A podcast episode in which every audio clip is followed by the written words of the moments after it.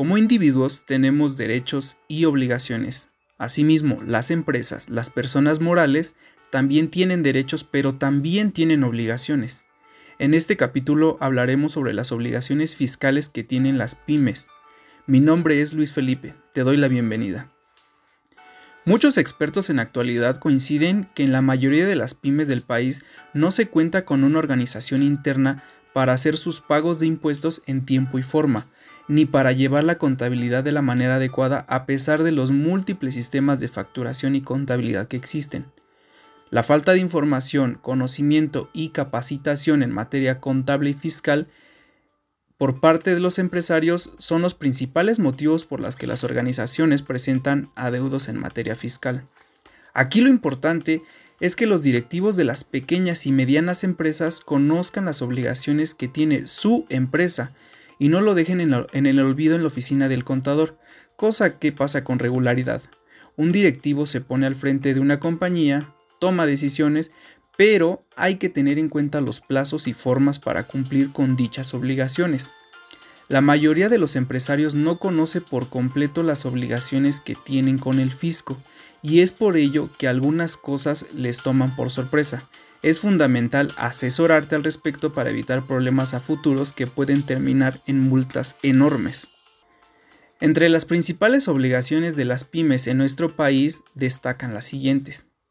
1. Solicitar la inscripción al Registro Federal de Contribuyentes, tanto la empresa como el representante legal. Cuando inicies una actividad o establezcas un negocio, el primer paso es tu inscripción al RFC. Persona física. Si eres persona física mayor de 18 años y cuentas con CURP, puedes realizar este procedimiento ingresando a la página del SAT. Deberás contar con los siguientes datos. Información de la actividad que realizarás el domicilio donde llevarás a cabo tu actividad, un correo electrónico vigente y tu CURP.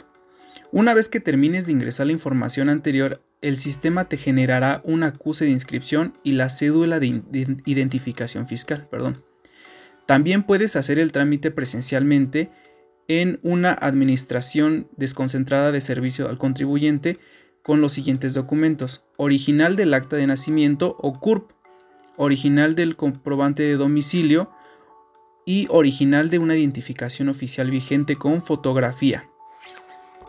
Esto puede ser tu credencial para votar, eh, tu pasaporte o tu cédula profesional.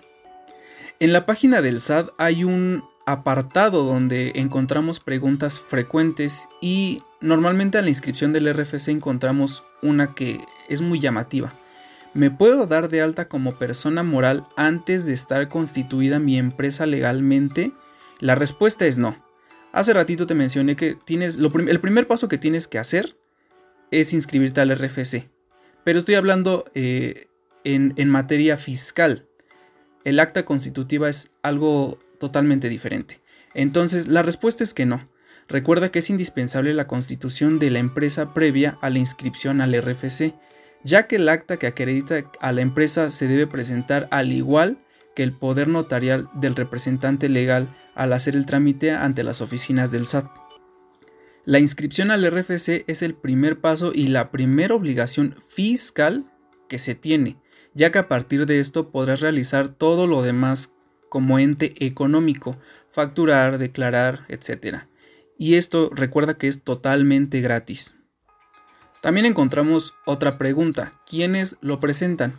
Bueno, pues las personas morales de nueva creación a través de sus representantes legales, como son asociaciones civiles, sociedades civiles, sociedades anónimas, sociedades de responsabilidad limitada, sindicatos, partidos políticos, asociaciones religiosas, etc.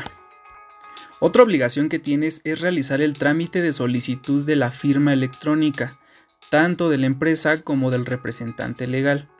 ¿Quiénes lo van a presentar? Bueno, cualquier contribuyente persona física que requiera contar con su certificado de e-firma. El costo, eh, al, igual que la inscripción al RFC, es gratuito y lo puedes presentar en el momento en que lo requieras. Aquí los requisitos que necesitas para tramitarlo sería eh, como persona física, el representante legal necesitas una USB que contenga el archivo de requerimiento. ese lo generas a través de un programa que se llama Certifica. Necesitas un correo electrónico personal al que el contribuyente tenga acceso. Forma oficial de solicitud de certificado de e-firma. Tienes que contar con una clave única de registro de población, CURP. Necesitas el original de la identificación oficial vigente del contribuyente eh, de la empresa. Perdón, como empresa necesitas correo electrónico al cual se tenga acceso, una USB con el mismo archivo de requerimiento que te, te dije, te mencioné hace rato. Necesitas el acta constitutiva, identificación eh, oficial, original y vigente del representante legal. Y el representante legal deberá estar previamente inscrito al RFC y contar con el certificado de firma activo Primero necesita el representante legal solicitar su firma electrónica para después solicitar la de la empresa. Necesita presentar la clave de registro federal de contribuyentes válida de cada uno de los socios, accionistas o asociados que se mencionen dentro del acta constitutiva. Todos estos requisitos se pueden consultar en el portal del SAT, al igual que la inscripción al RFC y, una vez más, el trámite es gratuito. Otra obligación fiscal que tienes como pyme es expedir comprobantes fiscales digitales, los famosos CFDI, por las actividades que realices. Recuerda que el SAT pone a nuestra disposición un apartado para la generación de estos comprobantes de forma gratuita si tu pyme no cuenta con un servicio de proveedor de certificación de factura. También necesitas solicitar los CFDI de todos los gastos e inversiones que realices. Caso contrario del punto anterior, aquí en lugar de emitir tienes que pedir que emitan los comprobantes para tu empresa por todos aquellos gastos que sean fundamentales para tu actividad. Recuerda que son deducibles solo si son necesarios para, para que la empresa trabaje adecuadamente. Otra obligación que tienes es cuando realices pagos a personas físicas por concepto de honorarios o de arrendamiento de bienes inmuebles, se deberá retener el 10% sobre el monto de los pagos que se efectúen por concepto de ISR. Es importante mencionar que se debe presentar una declaración a más tardar el día 17 de cada mes en el cual se deben informar los impuestos retenidos y los causados por la empresa. Y ya por último, para cerrar este tema, quiero agregar que no olvides presentar tus declaraciones en tiempo y forma, las provisionales y la anual. Esto te evitará problemas con el SAD en un futuro. Asesórate con un contador y sigue todas las indicaciones por parte de la autoridad. Te espero en el siguiente capítulo.